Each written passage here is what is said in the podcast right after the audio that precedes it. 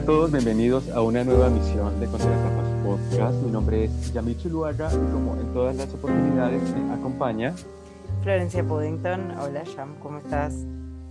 Hola Flor, pues muy emocionado por estar ya en nuestra última entrega de este ciclo dedicado a la literatura japonesa. Nosotros un poco vírgenes en el género, pero bueno, hemos tenido invitados muy especiales que nos han sabido ampliar la perspectiva y no y contar un poco, ¿no? Cómo cómo se ha venido consumiendo y de pronto qué características hacen a esta especie como de tendencia que está muy de moda, ya lo hemos dicho. Hoy parece que la literatura japonesa, por lo menos aquí en Buenos Aires, está como en boom, ¿no? Una de las librerías encuentra estantes dedicados exclusivamente a autores japoneses y cada vez rondan más, ¿no? La prensa especializada, la crítica literaria. Y hoy nos acompaña Matías Chiape, que nos propuso el último de los libros del ciclo. Él es profesor de literatura japonesa del Centro de Estudios de Asia y África del Colegio de México. Matías, en principio, pues muchísimas gracias por, pues, por aceptar la invitación y yo quería empezar preguntándote un poco cómo ha sido tu recorrido y cómo es que llegaste a la literatura y específicamente cómo aterrizaste en la literatura japonesa. Bueno, muchas gracias por invitarme. Para mí es un placer estar aquí, charlar y difundir también, como vos decís, ser parte de este, de, este nuevo boom que tiene la literatura japonesa. Y también una literatura japonesa, vamos a llamarla así, que es mucho más accesible que una literatura japonesa de otros periodos. Y esta novela es un ejemplo muy paradigmático de esto. Una, una novela que nos habla a, todos en el mundo, ¿no? Es, es, un protagonista enfrentándose al capitalismo, por llamarlo de alguna manera o condicionada por el capitalismo. Entonces eso es algo que nos representa a todos. Y, mm, y, en ese sentido la lectura de la literatura japonesa cambió mucho de cuando, de los grandes autores de los 50, ¿no? como Mishima, Kawabata, etc., a hoy en día que tenemos una literatura como esta que, bueno, que vamos a charlar. En cuanto a mi acercamiento a Japón, voy a ser muy breve porque fue un largo camino, pero básicamente empezó porque yo me interesé en el japonés. Yo empecé a estudiar japonés hace como 15 años y, a partir de ahí, bueno, me introduje en la literatura japonesa, en el cine, hice una maestría en estudios de Japón y luego un doctorado en Japón. Yo viví siete años en Tokio, donde hice un en el tiempo en el cual hice un doctorado y después trabajé unos años en algunas universidades. Así que bueno, ese ha sido básicamente mi, mi, camino y ahora, bueno, doy clases aquí en México, ¿no? De literatura japonesa justamente. Matías, y una cosa me quedo con algo que vos venías diciendo. Vos también notas este boom, entonces, ¿no? E, efectivamente, esto que nosotros vemos, que de repente los estantes de las librerías se llenan de autores, es como un boom silencioso, ¿no? Pero empezaron a aparecer un montón de autores de... Yo no, no me atrevo a decir japoneses, creo que son casi todos japoneses, pero también me estiro a asiáticos tal vez, o orientales, no sé si chinos también, pero llama la atención, ¿no? Aparecen en las librerías como de golpe un montón de autores que no son los típicos, Murakami, no sé. Aparecieron otros autores, nombres que son menos conocidos, con portadas lindas, como el, de, como el que nos toca hoy, pero quiero decir, es, es llamativo. Y también me preguntaba si tiene un poco que ver con esta, bueno, esto que decís vos, que es una literatura ahora más accesible que antes. Tal vez tenga que ver con eso. Sí, yo creo que tiene, esa es una explicación, ¿no? Me parece que es una literatura mucho más accesible a un público lector más global o mundializado.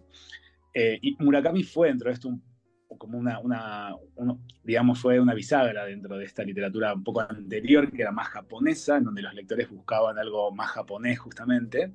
Y hoy en día me parece que los lectores capaz buscamos más bien con qué representarnos o qué identificarnos de este Japón que estamos leyendo. No tanto la diferencia, como se leía antes, como más bien una, una identificación.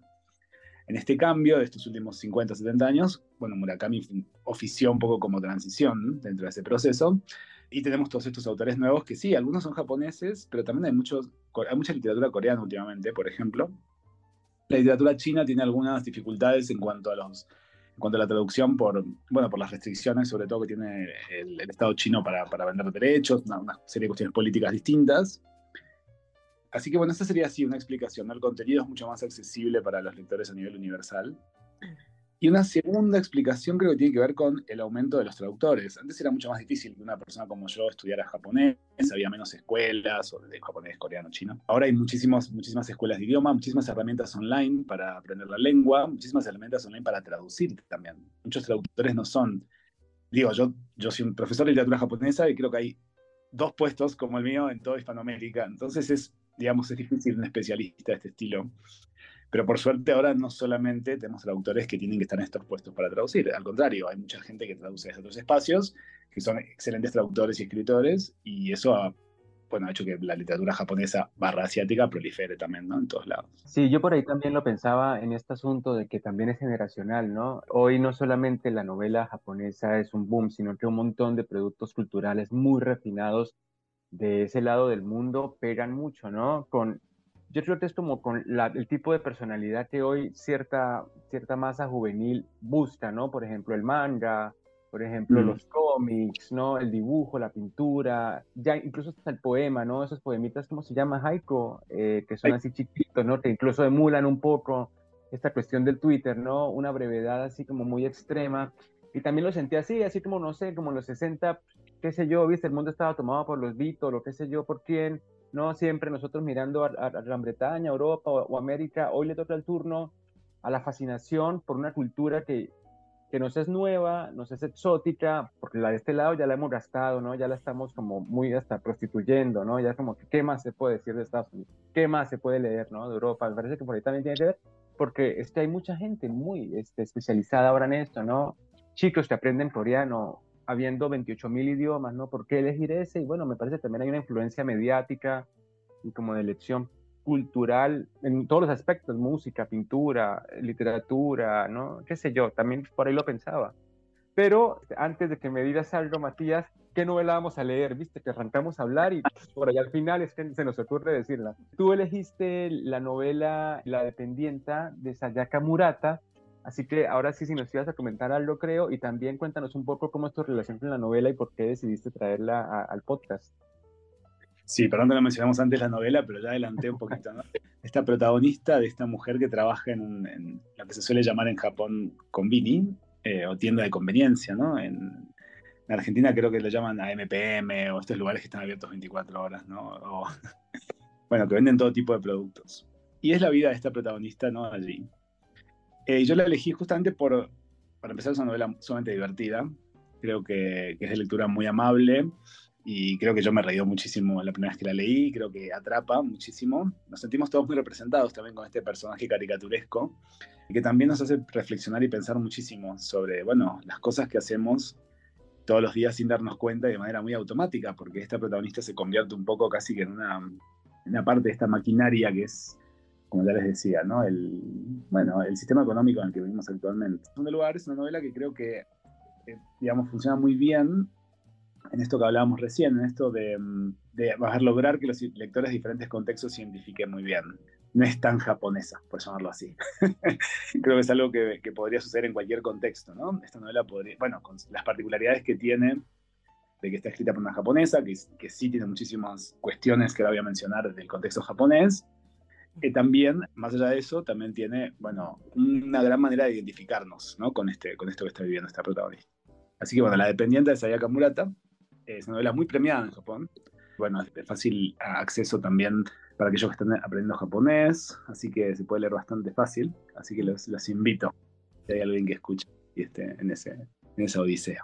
También tiene eh, una cuestión que me parece muy actual, que es la cuestión de, bueno, la, protagonista no se dice explícitamente, pero pareciera tener algo similar a un Asperger, ¿no? Alguna cuestión mental o psicológica, psiquiátrica, porque me hace acordar mucho a, por ejemplo, el curioso incidente del perro a medianoche, o mismo la, la, ¿cómo se llama? La serie esta que de Netflix, que también hay un chico con, bueno, no me sale ahora, eh, pero digamos, hay, es como un tema que está un poco presente también en la actualidad, todo lo que tiene que ver con, con estos trastornos que, de los que no se hablaba hasta hace, demasiado, hasta hace poco y que de repente ahora con la cuestión del bullying y eh, digamos hay como un enfoque como más, eh, bueno, todas las variantes del, autismo, ¿no? Creo que se le dice como que es un espectro. Bueno, y que son temas que se empezaron a discutir y se empezaron a charlar ahora y, y como cuál es el modo en el que tenemos que interactuar con estas personas y cómo también, eh, nada, incorporarlos en la vida social. Entonces también en ese sentido me pareció un poco internacional el tema, eh, porque es algo que está en discusión, por ahí por la serie de Netflix, pero en general es como que de repente también es un tema que aparece una y otra vez en, no sé, en los tópicos, en, en los temas de interés general de los diarios, digo yo, ¿no? Definitivamente, yo he tenido, bueno, yo he esta novela en mis clases y también en algunos cursos de, de literatura japonesa que vienen en otros contextos. Uno se va a dar online, así que luego les, les mando la, la publicidad. y este es un tema que siempre surge, ¿no? Porque, para empezar, porque, voy a ser políticamente incorrecto, acabo de lo que voy a decir. Muchos de los que nos dedicamos a Japón, muchas veces se nos ha, se nos ha atribuido este tipo de, de, personalidades, ¿no? Como estos otaku que solamente ven manga, eh, digamos, ven anime, manga, son medios raritos. Y mismo a los, a los, jóvenes japoneses muchas veces se los califica, se los descalifica más bien en estos términos. Y, y, a veces son, como vos decís, personas que tienen, y no porque sea algo vinculado a, japonés, a los japoneses, sino que pasa en todo el mundo y antes no se hablaba, un, un problema más bien, una dificultad más bien cognitiva de este estilo. Así que todo esto sí está de fondo en la novela, pero lo que hace muy bien esta novela es como que no se, nunca es muy clara, vos dijiste recién, no, no lo explica muy bien, pero creo que más bien la novela es deliberadamente poco clara en cuanto a cuál es el problema de, esta, de, esta, este personaje y si tiene un problema. ¿no? Eso es lo que deliberadamente la novela no plantea que sea un problema eh, que, no, que tenga, digamos, autismo, lo que fuera esta protagonista, y eso es lo que creo que hace muy bien la novela, ¿no? Me parece que nos deja ahí pensando que cualquiera, si esta novela fuera, empezara diciendo este personaje tiene ¿no? autismo y se comporta de esta manera, es como que perdería mucha de su gracia, perdería mucha de la capacidad de identificación que tiene este personaje, y eso me parece que es, una, digamos, un logro que tiene la autora. Sí, y por ahí, por ejemplo, con lo que decía Flor y lo que decías tú, es que yo no sé si lo llevaría al campo de la patología, ¿no? Porque el inicio de la novela ya nos da un montón de elementos para pensar que su desadaptación, o sea, que Keiko no se encuentra en el mundo, pero sí inicia dándole un sentido, ¿no? Hace acciones por consecuencia de algo, ¿no? Hay una pelea, creo que hay una pelea en el colegio donde está niña y ella lo que decide es darle como con un cabezazo a uno, a uno de los dos para que, para que pare, ¿no? O sea, porque le parece que es lógico y de hecho funciona, o sea, sí hay como un, un pensamiento ahí racional que es muy efectivo y te termina jurándole en contra porque no está como en ese marco estructural de lo consensual, ¿no? Del protocolo. Ella, me, parece que al principio la novela como que toma atajos para ser efectiva, ¿no? Que termina haciendo eso cuando trabaja en la tienda, ¿no? Es la mejor empleada porque todo lo hace de forma ¿no? bastante meticulosa. Y luego decide callarse, que es algo que me pareció muy lindo y también quería preguntarte, Matías, si tiene algo que ver con el estereotipo de los japoneses, ¿no? Ella decide callarse porque le parece que en silencio es más parte del mundo, ¿no? Que cuando habla todo se le complica. Porque luego pensaba, claro, hay una, uno tiene, ¿no? O yo, qué sé yo, en mi ignorancia y en, mi, ¿no? en esa cosa de, del prejuicio, la espiritualidad en Oriente me parece tiene más que ver con eso, ¿no? Con la virtud, con el poco enojo, como con tomar las cosas desde otro punto de vista. Y este personaje simboliza de una manera de pronto un poco extrema, pero sí que tiene un contacto con esa calma que también encontramos en las novelas anteriores, ¿no? Que de pronto no sé si Flor coincide, que en todo caso estos tres autores que nos tocaron para leer, sí que se, se nota como un ambiente en la escritura y en el estilo de mucha tranquilidad, ¿no? De una pausa muy deliciosa, ¿no? Como de una aromita ahí que uno lo disfruta sin tener que ser evento tras evento tras evento, climas tras climas, ¿no? Es un personaje bastante plano si uno lo mira así como en, panorámicamente, pero los detalles uno los encuentra en formas más sutiles. Sí, para introducir un poco la novela, porque estamos hablando de algunas sí. cuestiones ya de contenido y capaz, sí, sí. bueno, las personas que están escuchando, eh, no sé si sea mejor como darles una pequeña introducción o marco, y también para ordenar un poco las cosas que dijimos en función de la sociedad japonesa. Sí, a los japoneses, por lo menos en mi experiencia, estos siete años que viví ahí, y también creo que es, es un estereotipo también, pero hay una realidad, es algo que les cuesta muchísimo socializar, ¿no? Es, es muy difícil a veces para ellos, se encuentran lo encuentran muy difícil, hay muchísimo, muchísimo bullying también en las escuelas, es un gran problema en Japón, las escuelas tienen un sistema muy, muy rígido eh, en cuanto a las personas que, bueno, que tienen éxito ¿no? en la escuela, así que bueno, esto creo que está todo de fondo en, la novela. Este personaje, esta protagonista es una chica ¿no? de 18 años que eh, ya terminó la escuela y que le cuesta muchísimo socializar justamente y encuentra refugio en uno de estos convenience stores, ¿no? estos convinis, estos, de estos negocios abiertos las 24 horas donde venden todo tipo de productos. Claro, lo encuentra como un trabajo así medio part-time, ¿no? Entonces empieza a trabajar allí, pero se queda allí 18 años. Entonces todo el mundo la, la, empieza como a juzgar justamente porque, porque no elige nada mejor en su vida y ella disfruta muchísimo de trabajar en este espacio porque encuentra su lugar en el mundo allí, donde nadie es su refugio, ¿no? Nadie la critica, nadie la, nadie le hace bullying, y a veces es como que ella no tiene mucha conciencia de, o parecería, más bien parecería la novela construye la idea de que no, tiene mucha conciencia de algunas cuestiones, y que funciona medio por inercia, ¿no? medio como casi maquinalmente. Y ahora que hablaban de, capaz de leer un fragmentito de la novela, hay uno que, que encontré que me parece muy lindo, bueno, lindo, bastante siniestro en realidad, pero muy explicativo. Si me permiten leerlo es muy breve ella está, ¿no? Ella es, el momento en que empieza a reconocerse como parte de, esa maquinaria más grande de la cual este negocio es una parte, ¿no? Entonces ya, ya trabajó allí un tiempo y, está mirando a la gente afuera, ¿no? De, de, la calle, en la calle, y dice, al otro lado del cristal, escrupulosamente limpio y sin una sola huella, Keiko veía el ajetreo de la gente. Empezaba un nuevo día. Era la hora en que el mundo se despertaba y los engranajes de la sociedad empezaban a girar. Yo era uno de aquellos engranajes que giraban sin parar, una pieza del mundo encajada en esa franja del día que llamamos mañana. Bueno, creo que justamente este sentimiento y que ella, digamos, este personaje lo lleva al paroxismo, a la, exageración, es lo que a veces sentimos todos, ¿no? Como ser parte de un engranaje que no entendemos por qué funciona.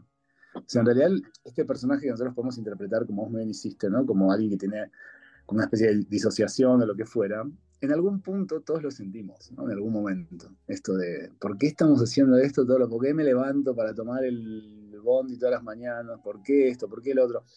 Es una pregunta que nos hacemos todos. Solo que bueno, ella sigue, ¿no? Ella sigue con la inercia y la novela lleva esta inercia casi que, ya les digo, ¿no? La exageración total. Una diferencia que fuimos notando con los otros libros que leímos con Yamid en, en este ciclo que tenía que ver con el, énfasis que se hace en, la cultura japonesa a lo social más que a lo individual, ¿no? Entonces, nada, lo habíamos visto en, otros libros y yo también, yo me fui de vacaciones una vez a Japón y también me llamaba la atención esta, esta atención constante a, a los otros que hay desde, yo fui antes de la pandemia y todo y me llamaba mucho la atención, por ejemplo, el tema del barbijo cuando estás resfriado para no resfriar al otro, o sea, ese cuidado constante del, otro y de los demás y de, que, y de no dañar a la sociedad. Y eso aparece acá bastante también, esta idea, porque lo que le, lo que le reprochan a ella es que no sea útil, ¿no? O sea, el, el temor es qué va a pasar cuando yo deje de ser útil o si estoy siendo lo suficientemente útil para mi sociedad o si no debería estar engendrando hijos para, eh, no sé, continuar la reproducción de... No, pero está todo el tiempo lo social puesto por delante del individuo. Entonces yo me preguntaba también si no era, digamos, el, no sé, el perfil de esta chica, sea algo psiquiátrico diagnosticado o no, no importa, si no era especialmente difícil en un contexto en el que pertenecer a, un engranaje, como ella misma dice, es algo que todo el mundo está prestándole atención, porque yo pensaba en el contexto de Argentina, crisis, hoy en la actualidad, no sé hasta qué punto estará este, este tema de dónde trabaja, cuánto tiempo trabaja, cuántas horas trabaja, creo que... Eh, no sé si está ese, no, sé, habrá que ver los contextos, ¿no? Pero me parece que es una sociedad en la que la utilidad de los individuos para el bien común es algo que es muy importante, ¿no? O más importante que en la mirada occidental. Sí, sí, sí, no, tenés totalmente razón en lo que estás diciendo y esto la novela creo que lo trabaja muy bien porque mm, uno imagina Japón como un lugar, ¿no? Eh, tenemos este imaginario del Japón de otra época, un Japón que le iba muy bien en los 70, hasta, hasta los 70 Japón venía creciendo así como a un 10% anual, una especie de lo que se llamó el milagro económico japonés, pero eso terminó en los 70, 80s. Y de hecho Japón durante todos los 90 y los 2000 no tuvo crecimiento económico casi. Tuvo, digamos, una, eh, un estancamiento económico muy fuerte que generó un montón de eh, lo que se suelen llamar como trabajos, bueno, de, tiempo part-time o, bueno, trabajo precarizado básicamente, ¿no? Entonces la sociedad japonesa de repente se encontró desde los 90 en adelante, además con el neoliberalismo a nivel mundial, se encontró con bueno, con, un montón de cosas que antes no eran un problema. ¿no? Antes en la sociedad japonesa uno tenía un trabajo en una empresa que era de por vida y había una estabilidad económica que no, no, requería que la gente trabajara en ciertos trabajos como este. ¿no? Entonces, la visión de la gente estaba muy, más bien la visión que la gente tenía de uno estaba muy condicionada de acuerdo a si uno trabajaba en una empresa o no, si tenía cierto trabajo, si tenía cierto ingreso económico, Y claro, esto, este personaje marca como, como otro Japón, ¿no? Y, está poniendo, como, digamos, en primer plano ese problema, cómo hay un nuevo Japón con ciertos problemas económicos, con ciertas dificultades económicas, que hace que el viejo Japón lo mire así como despectivamente, ¿no? Como vos decís, pero vos qué estás haciendo, ¿no? Para la sociedad. Finalmente sos, sos, una, sos un tiene hijos, que no estás aportando nada, ¿no? Como está esa crítica. Así que es como que ese también es un problema que está de fondo en la novela. Me parece que eso es muy interesante también. Bueno, lo, lo, interesante también es que lo hace de manera humorística. A mí me parece que si esta novela fuera así como tan, tan seria sobre este asunto, me parece que, sería un poco pesado, ¿no? Me parece. Ah. No, sé qué les parece a ustedes, pero justamente eh, está criticando un Japón, más bien a la negación de que existe un Japón por, por mucha parte de la sociedad japonesa, ¿no? Como no quieren darse cuenta capaz de que Japón no es ya ese lugar, esa panacea económica que fue en otros tiempos, y bueno, hay gente que capaz no lo quiere ver, ¿no? De la sociedad actual japonesa. Ahora, también es cierto que hay una gran presión social de parte de los japoneses, eh, un grupo de los japoneses, hacia sus hijos, hacia, ah, bueno, digamos, está la idea de que la gente tiene que ser de un modo, sobre todo las mujeres. Mira, te voy a contar una, palabra que existe en Japón y que aplica muy bien a esta novela, eh, que es eh, makeinu. Makeinu significa literalmente, así literalmente, perra perdedora. Es una, digamos, pero no tiene que ver con lo, con lo, con lo sexualizado, sino más bien viene de, una tradición de pelea de perros, ¿no? Justamente, se pelean dos perras y se vienen a pelear dos perras y ese término viene de, esa pelea, pero hoy en día se utiliza para las mujeres de más de 30 que no tienen hijos. Mm. básicamente es un término que se utiliza. Keiko eh, Furukura sería una de estas perras perdedoras, literalmente. Es realmente muy fuerte la, la, presión que sienten sobre todo las mujeres por tener que, bueno, comportarse de cierta manera, tener ciertos ingresos, haberse casado, tener hijos. Es realmente muy fuerte. Eh, en la sociedad japonesa. Y la presión social es una, sociedad que funciona de muchas maneras por ejercer presión sobre los individuos, ¿no? Para que funcionen de cierta manera. Estoy como quitándole toda la ilusión a aquellos que quieren ir a Japón, ya lo sé. Hay cosas bellísimas, pero pero creo que esto que vos decías del silencio también, etcétera, sí, uno lo puede interpretar como parte de una cultura, que es cierto, hay una, toda una tradición en la cultura japonesa vinculada sobre el silencio, sobre no molestar al otro, etcétera, sobre pensar mucho en el otro. Pero también la otra faceta de eso es la despersonalización de la gente, ¿no? Justamente, que es lo que sucede en esta novela. La transformación de, de las personas en, en, casi máquinas, en engranajes de una maquinaria más grande, por no pensar en sí mismos y pensar más en el otro, ¿no? Capaz. Son dos caras de una misma moneda, ¿no? Una, muy negativa y una capaz más filosófica, eh, poética, estética, lo que fuera. Sí, yo también lo pensaba, eso que decías por ahí, que, que allá, ¿no? El trabajo y la utilidad está muy vinculada a la moral, ¿no? O sea, los padres un poco de Keiko se sienten, o se da a entender que se sienten un poco defraudados porque su hija no es, ¿no? Lo que se espera que sea, ¿no? Incluso su trabajo, no siendo un mal trabajo, porque eh, ciertamente, aunque no persiguió una carrera más interesante, le permite vivir dignamente, independientemente, de forma autónoma, es mal visto, ¿no? Es no mal visto por no querer más. Y a mí eso me pareció como recontra mega chocante, porque entonces ahí me ponía en, como en, en juicio qué es la normalidad para, para cada sociedad. Porque sí que se habla muchísimo, ¿no? Hay, de hecho, varios fragmentos, uno de ellos es la tienda es un lugar que normaliza la fuerza, así que pronto te arreglará. Pensé mientras observaba a Chiraja que se cambiaba remoloneando. O sea, y hay otra, otro fragmento que dice, ¿no? La tienda disponía de un manual impecable y me desenvolvía muy bien como dependienta, pero no tenía ni idea de cómo ser una persona normal en un lugar sin manual de instrucciones. O sea, mm. esta cuestión, ¿no? De que el encaje está como tan estricto, la caja está tan, tan finamente tallada, que Keiko no tiene otra posibilidad. Y en comparación acá, viste, por ejemplo, en Argentina, no sé, en México, acá uno puede ser casi cualquier cosa, viste, casi un desempleado, como decía Flor, que eso no está vinculado a su, a su valor como persona o a su valor como, como ser existente o como, o como digno de una, de una mirada igualitaria, ¿no? Y de pronto acá sí se ve, y tú decías humor, y a mí me parece que el humor va, pero el humor siempre cae en la tristeza, ¿no? Siempre yo estaba leyendo bastante deprimido a esta chica y decía, bueno, no, qué triste uno no tener ambición y ser juzgado por ello, ¿no? Porque tampoco todos vamos a tener que ser presidentes de un país o, astronautas, ¿no? En realidad, al contrario, nos manejamos bastante en el promedio, ¿no? Por ahí uno adquiere más logros en un área en específico, pero en comparación todos vivimos vidas bastante igualitarias. Y no sé, yo decía, bueno, pero esta chica es el promedio, ¿no? ¿Por qué, por qué siendo lo normal se, se, pregunta por, por lo normal que es inusual, ¿no? Que son sus amigas, que tienen hijos por montones y que tienen esposos y que, entonces ahí como que sí se ponía en, como en contexto qué es normal y para quién, ¿no? De pronto Keiko acá en Argentina la estuviera pasando pero fenomenal. No, claro. Y de hecho, mira, te voy a contar una confidencia, pero los japoneses que se mudan a Latinoamérica no quieren volver. Porque es una sociedad muy, muy, eh, digo, y muchos, muchos no nos quedamos a vivir en Japón también deliberadamente por la dificultad que implica ajustarse a ese sistema.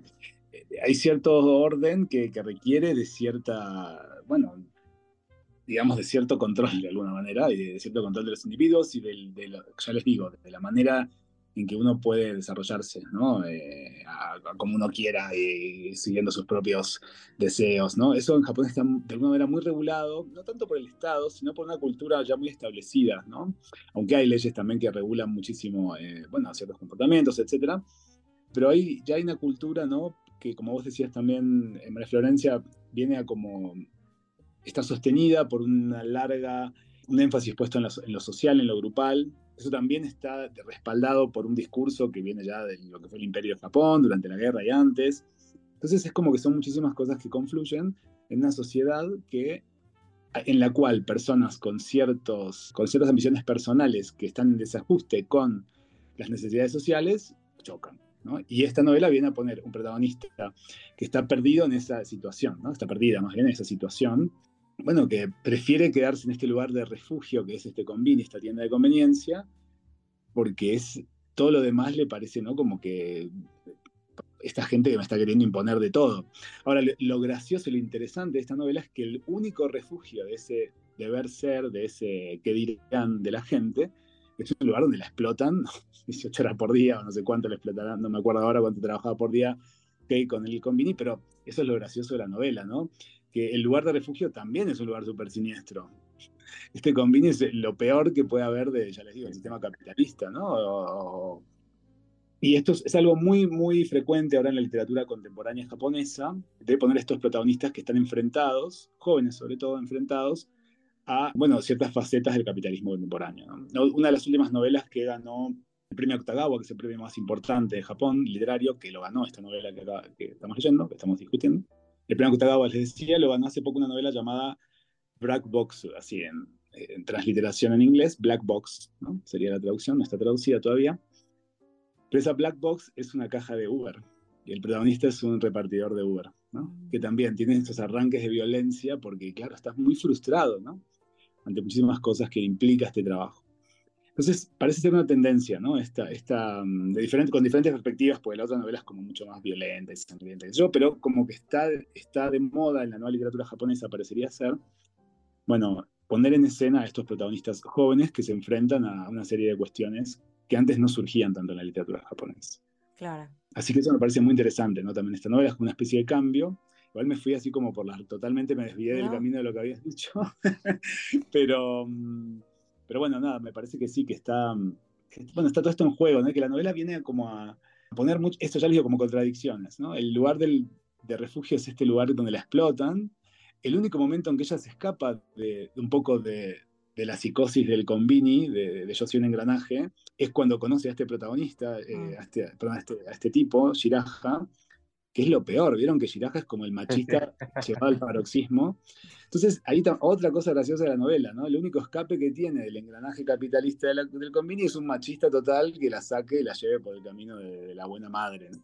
fuera. A mí me gusta ese personaje porque es como un contrapunto, porque los dos son unos outsiders total, pero él es como que es muy consciente de, o sea, ella es como que no entiende las reglas y por eso le cuesta seguirlas. Como que eso que uno incorpora naturalmente en el jardín o cuando uno empieza a interactuar con otros en una sociedad y va comprendiendo el código de convivencia, ella le cuesta, ¿no? Lo tiene que razonar, digamos, o lo tiene que aprender como un reglamento. en cambio, este pibe es otra la razón. Y, eso también te iba a preguntar, porque creo que es muy común estos outsiders, así, esta gente medio... Salen un montón de notas en, en esos diarios tipo minuto uno, de esas, qué sé yo, eh, un chico japonés que estuvo 10 años encerrado en su casa y no quiso salir, ¿no? Como esas historias así de chico japonés que solo comía pizza eh, y no sé, no, esta gente así como que, no sé, hasta creo que había un nombre para, para ese tipo de, problemas de gente que no quiere salir de la casa o que está como una sí, sí, eso, Ese es un problema súper grave en Japón, se llama hikikomori. Ah. Y son jóvenes justamente sí que hay como un millón más o menos en todo Japón. Es, un problema grave. Es una de gente esa. Es también hay un, es como que también se lo patologizó, volviendo a esta palabra que utilizaste también, y en realidad hay un sistema también atrás que sostiene eso. ¿Por qué estos padres están pagándole a la casa a este tipo que se queda ahí hasta los 40? Algunos que 40 años, tienen 50 años y siguen ahí encerrados. O sea, realmente es ¿no? como eh, un problema que, digamos, está sostenido por un montón de cuestiones. Este, esta gente que tenía mucho dinero, ¿no? Eh, en los años 70, ya les digo, que podían darse el lujo de pagarle a su hijo una casa y que no trabaje, ¿no? Etcétera que también permitió que surjan este tipo de, chicos que, que no querían ¿no? socializar o lo que fuera, o que les, encontraban difícil no socializar. Sí, sí, así que también hay, hay, es un problema grande en Japón esto de, cómo socializar. Yo creo que les cuesta muchísimo a los japoneses, por un montón de explicaciones. Hay muchísimas explicaciones de esto, algunas psicológicas, algunas sociales, algunas históricas que tienen que ver, ya les digo, con, cómo se condicionó a gran parte de la sociedad japonesa. Pero es un problema muy serio en Japón, ¿no? la dificultad que tienen para socializar. Yo por ahí quería preguntarte también, Matías, porque otro tema que me parece interesante en la novela es como este dibuja un poco a Keiko como una chica asexual, ¿no? O sea, no tiene ningún interés por la sexualidad con nadie. O sea, y también en general la novela tampoco da muchas pinceladas de cierto erotismo que uno se puede encontrar en otras de forma más cotidiana, ¿no? Tampoco intencional necesariamente. Y por ahí te, te quería preguntar si, cómo se vive en Japón, porque sí que también uno desde acá, ¿no? Desde acá uno ve la, el contraste, ¿no? todos estos dibujos animados hipersexualizados, ¿no? Todo como ese desgaste y esa finura del erotismo, del fetiche, por ahí como, ¿no? Como de estas cuestiones, ¿no? De esta, como esta perfección de la práctica erótica llevada a un montón de niveles y luego tienes a estas personas, como dice Flor, ¿no? Que de repente no están, no están ni siquiera conectadas con el mundo que para uno es habitual, no sé, como para un occidental, ¿viste? Como ver en la televisión a gente enamorándose de manera tradicional eh, y, teniendo deseo lujurioso, ¿no? Hay, se vive allá un poco eso y tampoco sé cómo lo regula el Estado, porque sí es cierto que siempre hay una, ¿no? Hay un, un nivel cultural, también hay un nivel religioso y un estatal que permite o deja de permitir, ¿no? de pronto, ¿cómo lo pensabas más allá de que la novela, no? Pienso que la, la protagonista eh, en Japón de pronto como, se, como, como, como latinoamericano. Sí, este es otro punto que podemos, así, así como no se menciona si, si, la protagonista tiene Asperger o es, eh, ay, se me fue la palabra otra vez, pero tiene alguna de estas, eh, digamos, dificultades cognitivas o no, tampoco se dice en la novela si es la protagonista es asexual o no se deja como la incógnita, ¿no? Justamente. Pero alguien podría claramente decir esta es sexual no tiene ningún tipo de deseo, lo que fuera. No lo podría hasta patologizar también, etcétera, de nuevo. Eh, yo creo que la sociedad japonesa eh, tiene, tiene, pone, pone otro valor capaz en el sexo, pero también está presente, ¿no? Digo, la gente, los jóvenes, no sé, están todos con las hormonas por cualquier lado, la gente grande también, digo, no es que no pasa. Hay muchas cuestiones que entran en juego sobre esta imagen de, los, voy a hacer voy a citar algún diario, minuto uno, digamos. Voy a citar, ¿no? Los japoneses no cogen, ¿no? Ese es un titular que podría sacar, ¿no? Una encuesta en minuto uno. Y se, difunde también esta imagen, ¿no? hay mucha construcción alrededor de esto, pero la sociedad japonesa finalmente es una sociedad común y corriente, ¿no? Con, con muchísimas particularidades estructurales que condicionan a la gente, pero la gente también somos seres humanos y tenemos deseos, impulsos y lo que sea.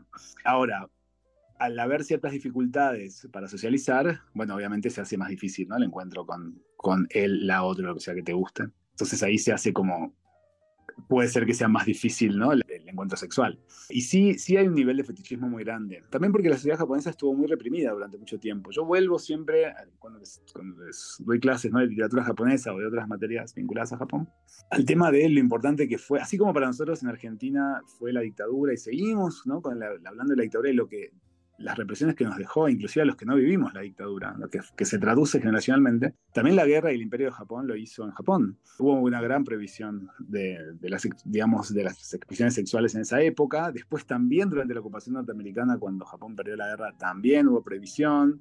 Hoy en día están prohibidas, por ejemplo, las imágenes de, los penes, ¿no? En la pornografía, por ejemplo. No así de, de, totalidad de los cuerpos femeninos, lo cual, bueno, habla también a quién se le está vendiendo esa pornografía. Entonces, bueno, hay muchísimas cuestiones, muchas limitaciones que tiene otra historia, otra cultura Japón, que hay que mm, adecuarse también un poco a eso, ¿no? A cuál, cómo, cómo, la gente está condicionada a veces por su propia historia, por su propia cultura, y en este caso, sí, ¿no? Tiene, tiene ciertos tabúes la historia y la cultura de Japón que capaz no tenemos nosotros en, en, Argentina, ¿no? O en otros lados de Latinoamérica. Y volviendo un poquito a lo sexual de este personaje, a mí me interesa muchísimo, más bien a la identidad sexual, a la identidad de género de este personaje, que tampoco se identifica como nada, ¿no? Justamente. Es más, si se identifica como algo, es como una, y esto se ve mejor en el japonés, como una, casi que un animal, ¿no? Ella varias veces repite esto de ser un animal. Ser, ser parte de una especie, ¿no? Casi, sin sexualización. Eso lo repite mucho este personaje. Lo cual me parece muy interesante porque además el título de la novela es Konbini Ningen. Ningen, es este, este, ¿no? estos negocios, como les decía, y Ningen significa ser humano. Ser humano, ¿no? Ni hombre ni mujer. Más bien la traducción de ese ningen sería ser humane, si uno quisiera usar inclusive hoy en día, porque no está justamente, no tiene género, ¿no? Esa, esa palabra, ningen. De hecho, en japonés las palabras no tienen género. Entonces, la traducción de, primero al inglés, convenience store woman, y después al español, la dependienta, en realidad le está atribuyendo una feminidad a este personaje. Este personaje no se identifica como mujer en ningún momento. Al contrario, está negando casi que su feminidad. Esto es muy interesante porque la novela, algunos críticos la ven como una especie de... Ven a este personaje casi como, un, como una rebelde feminista, ¿no? Hay una lectura feminista de esta novela, un sector de la crítica, etc. Pero yo creo que es todo lo contrario. Acá justamente la novela está como casi que cuestionando el feminismo un poco, ¿no? Como, bueno, en algunos, no sé, me da esa impresión, no sé si es lo correcto, porque justamente es una novela ambigua que no plantea algo determinado pero me da la impresión de que, mm, de que justamente este personaje tampoco se identifica como mujer, ¿no? Está como que se siente parte de una especie sin, ningún tipo de sexualización o identidad de género. Y bueno, me parece que la, escritora se está preguntando un poquito por eso, ¿no? no, no, no nos como que nos está diciendo, no nos preguntamos todos un poco, no nos sentimos un poquito todos así a veces. Estamos tan atravesados hoy en día por el discurso, ¿no? De tenemos que identificarnos de tal manera, tenemos que satisfacer nuestros deseos. ¿Qué pasa cuando no, ¿No pensamos todos un poquito a veces que capaz no tenemos este deseo, no queremos hacer tal cosa, no nos identificamos como tal cosa? Como que también se está un poco cuestionando la, obligatoriedad de identificarnos, la obligatoriedad de sentir un deseo. Me parece que eso está un poco de fondo en la novela, ¿no? Me parece eso se, matiza, se trabaja, bueno, se está poniendo como fuente del humor también creo, no sé, ¿qué les parece? Claro, de hecho, una de las cosas que dice sobre el negocio, ¿cómo es? Con Vini, es que justamente todos los empleados se ponen el uniforme y dejan de ser quienes son y pasan a ser, ¿no? Como acá hay una cosa de neutralizar, porque en un momento Shiraja dice, yo, ¿cómo puede ser que yo esté trabajando en esto? Como diciendo, y ella medio que neutraliza justamente y, y es, es su paraíso en el mundo, ¿no? El convenience store ese lo ama. A mí me encanta también cuando al final habla de una voz, de, ¿no? Como que hasta lo mm, humaniza al convenience store, justamente que es lo más despersonalizado que existe, ¿no? Un, lugar que está abierto las 24 horas, en el que no hay mucha rotación de personal, los horarios son medio extraños, digamos, ¿no? es como lo más despersonalizado, ni siquiera es una oficina en la que todo el mundo siempre va a la misma gente, ¿no? Es como una cosa medio... Y ella le, le da este, este tono medio humano al final de, mirá, el convenience store me está llamando, me está pidiendo que vuelva a trabajar ahí. Eso me pareció divertido. Sí, ante, como, ante la necesidad no es lo que encontró, es como algo así, ¿no? Me parece que se está planteando. No, tenía nada más que. Nadie la comprendía, nadie, nadie se esforzó por comprenderla tampoco, ¿no? Porque todos les están leyendo su vida desde su paradigma, ¿no? desde su marco teórico, y bueno, vos tenés que tener hijos, tenés que hacer esto, vos tenés que hacer lo otro, y nadie, la entendió a ella realmente. Entonces, bueno, me quedo con el convini, ¿no? así. Yo por ahí para terminar, este, diría también, ¿no? Que Chiraja es un perro, ¿no? O sea, el, su búsqueda va ligada a alguien que lo mantiene económicamente, pero también hay cierta maldad en él, ¿no? O sea, siempre también la critica, o sea, usa como la dialéctica para que esta chica se sienta mal, no se sienta mal si no hace lo que él quiere. y en ese único intento de conexión con el mundo, además de, de la tienda para la que trabaja, le va mal, ¿no? O sea, al final, al final ni siquiera cae en las garras de, o sea, eso es lo que me gusta del personaje, que tú, tú hablabas de esa lectura feminista, ¿no? Yo, y se me ocurrió eso, ¿no? Que de pronto ella elige la soledad elige como único vínculo social la tienda y por ahí participa en frontados eventos sociales con amigos porque, bueno, viste, hay que hacerlo en contra de su voluntad, ¿no?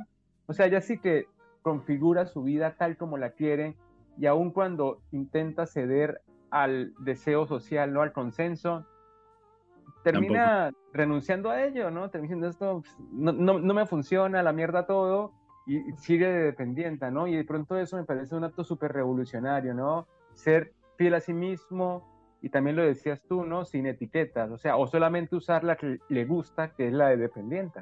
Sí, sí, capaz eso, sí, yo me refería más bien a eso, capaz un poco complicada mi explicación, mi, lo que quise decir, pero justamente es una novela que viene a cuestionar casi todos los discursos que nos atraviesan y que nos imponen, ¿no? Lo que debemos ser, hacer, sentir o lo que fuera, ¿no? Y lo hace del humor y me parece que eso, eh, nada, eh, nos atrapa mucho, eh, nos convence mucho a veces de, las situaciones, nos hace pensar, ¿no? Justamente que haríamos en ese lugar. Y, y sí, finalmente ella eh, termina, pues, termina eligiendo por sí misma. Pero de nuevo, ¿no? Lo, lo, también gracioso de la novela es que termina eligiendo y la lleva al peor lugar también eso, nuevamente al Convini, ¿no? Que como decía María Florencia es este lugar de, ¿no? de, la deshumanización, la despersonalización. Entonces, bueno, la novela también nos deja como en esa sensación de que no hay escape un poco, ¿no? que lo tenemos que tomar con risa porque si no, no sé. Sí, tiene como un poco, el tono también me hace acordar un poco a, al preferiría no hacerlo de Melville, ¿no? Ah, este, este, personaje medio absurdo que su, forma de protestar, porque lo, curioso del personaje es que parece que las críticas de este Shiraja, no le llegan igual, o sea, ella las recibe, lo toma, pero no, no se siente afectada, nunca se pone a llorar, ¿no? Es como que hay un filtro ahí que es ese filtro social que todos tenemos, que regulamos nuestro comportamiento porque no sé, porque ofendemos a otro, o porque no queremos quedar mal, o porque que ella no lo tiene, ¿no? O sea, ella solo tiene como un código interno de supervivencia de si digo esto me, van a como eliminar. Creo que eh, ahí está la cuestión de por qué ama tanto este convenience store, ¿no? Porque parece que tiene un reglamento de cómo comportarse, porque ella sabe lo que está bien y lo que está mal con mucha claridad. Y eso te hace pensar también eso, que las reglas que hemos incorporado toda, en toda nuestra vida a veces son muy complejas, a veces no se entienden. O sea, ¿por qué hacemos ciertas cosas? Me refiero a códigos pequeños como de, la vida cotidiana, de no le voy a decir esto porque mejor, ¿no? Como que hay mucho de eso en la vida cotidiana que son cosas que, claro, o sea, si te saliste, tomás un poco de distancia y decís, no tiene sentido, me estoy complicando la vida, estoy haciendo esto, esto y esto porque no le quiero decir que ¿no? A veces hay mucho de esas vueltas. Me imagino que en una sociedad tan compleja en donde la comunicación encima es más difícil que la que tenemos acá, que es bastante llana, debe ser como el triple de eso, el triple de obstáculos en la vida, de, complicarte la vida porque no podés decir claramente lo que necesitas o lo que no podés hacer o lo que no te gusta hacer o lo que sea, ¿no? Entonces también está un poco puesto en ridículo todo eso, me parece. Sí, sí, exactamente. Yo acuerdo perfectamente. Acá de escribir muy bien, creo, la novela. Con esta, con, este, ya te digo, como además con este plus del humor negro que al final hay, algo medio tragicómico en esa decisión de ella, ¿no? Que nos hace pensar hoy, pero finalmente no hay escapatoria, o tiene que volver a este lugar. y eso es un poco también, ¿no? A veces lo que nos pasa a todos. Bueno, ¿qué, qué salida encontramos, ¿no? De estas situaciones. Que nada, me parece que Sí, que la acabas de escribir muy bien, María Florencia. una cosa más, ya que dijiste lo de Bartleby, yo tengo el recuerdo de haber leído una entrevista a Sayaka Murata. Ah, y algo me olvidé importantísimo. Así que dos cosas voy a decir. Una es que Sayaka Murata, Sayaka Murata también trabajó como dependiente durante 18 años de su vida. Es decir, ella se convirtió en escritora luego de haber trabajado, ¿no? Ella está narrando su experiencia de alguna manera. Claro.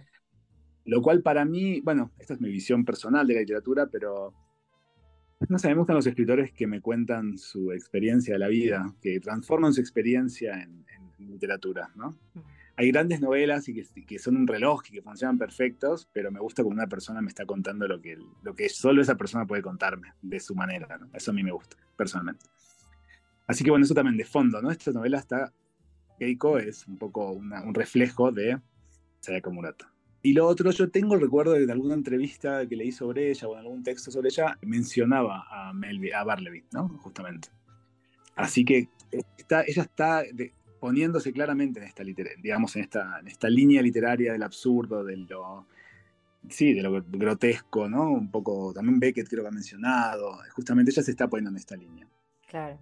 Y si les interesa una novela más específicamente vinculada a Japón, aunque escrita por una escritora que es belga, y muy similar a esta, hay una novela de Amelino Thom. Ay, sí. ¿Cómo se llama? Estupor y, Temblores. Temblores, Estupor y Temblores, que bueno, trata de justamente una, bueno, una traductora belga que va a trabajar a Japón, en este Japón de los 80, un Japón mucho más rico, ¿no? Todavía pujante, etc.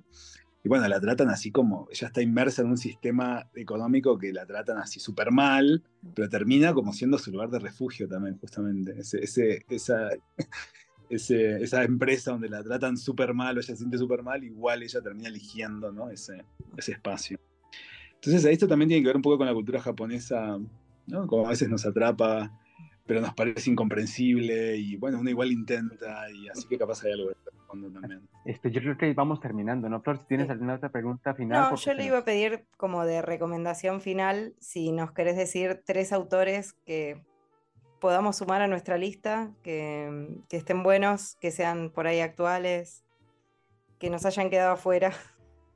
Sí, sí, eh, a ver, yo creo que de autoras japonesas contemporáneas, para, para que lean también a una que puedan comparar y con otra mirada, a mí me gusta mucho también Mieko Kawakami, una escritora. Luego, si quieren, les escribo los nombres bien.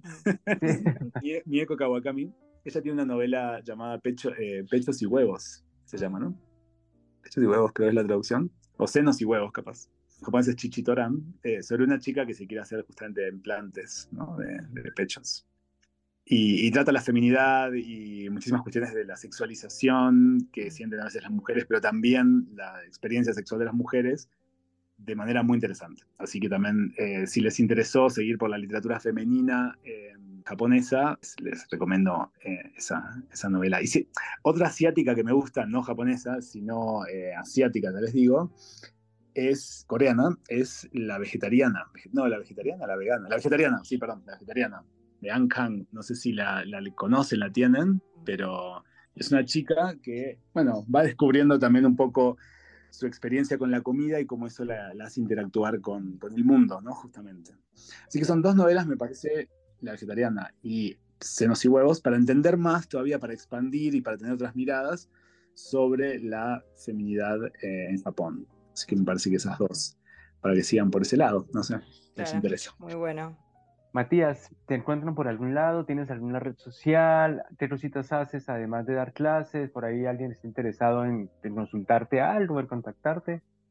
Sí, sí, con todo gusto. Si alguien quiere más recomendaciones o, bueno, consultas sobre literatura japonesa, que es lo que sé. Mi Instagram es eh, Matchiape, eh, así que me pueden escribir por ahí. Eh, también mi, bueno, yo aparezco en el sitio de la universidad donde yo trabajo, ahí está mi correo, profesionales, ¿no? que los trabajos que yo hago, que escribo. Eh, yo suelo trabajar también con la Fundación Japón en México, hacemos varios eventos, hay varios videos de las actividades que hicimos, hace poco invitamos a escritora japonesa muy famosa, yo di un curso de literatura con ellos, eh, así que si buscan Fundación Japón en México y bueno, tienen muchas veces, pero también que yo con ellos.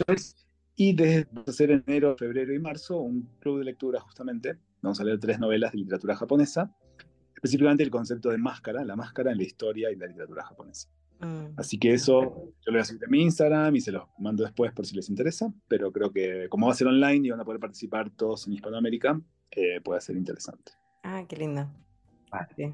Pues con eso llegamos al programa más largo de los tres Flor. Eh, muchísimas gracias por acompañarnos. Muchas gracias a ti. No, la charla estuvo muy buena, que no es, no, al contrario, al contrario. Este, uno, uno hablando de libros se le va el rato. Y nada, Flor, nos veremos en el próximo ciclo que ya será el próximo año, ¿no? Sí, nos vemos. Chao, chao. Y así que ya saben, este, Contratapas Podcast, Spotify, YouTube y nos vemos en la próxima. Hasta luego.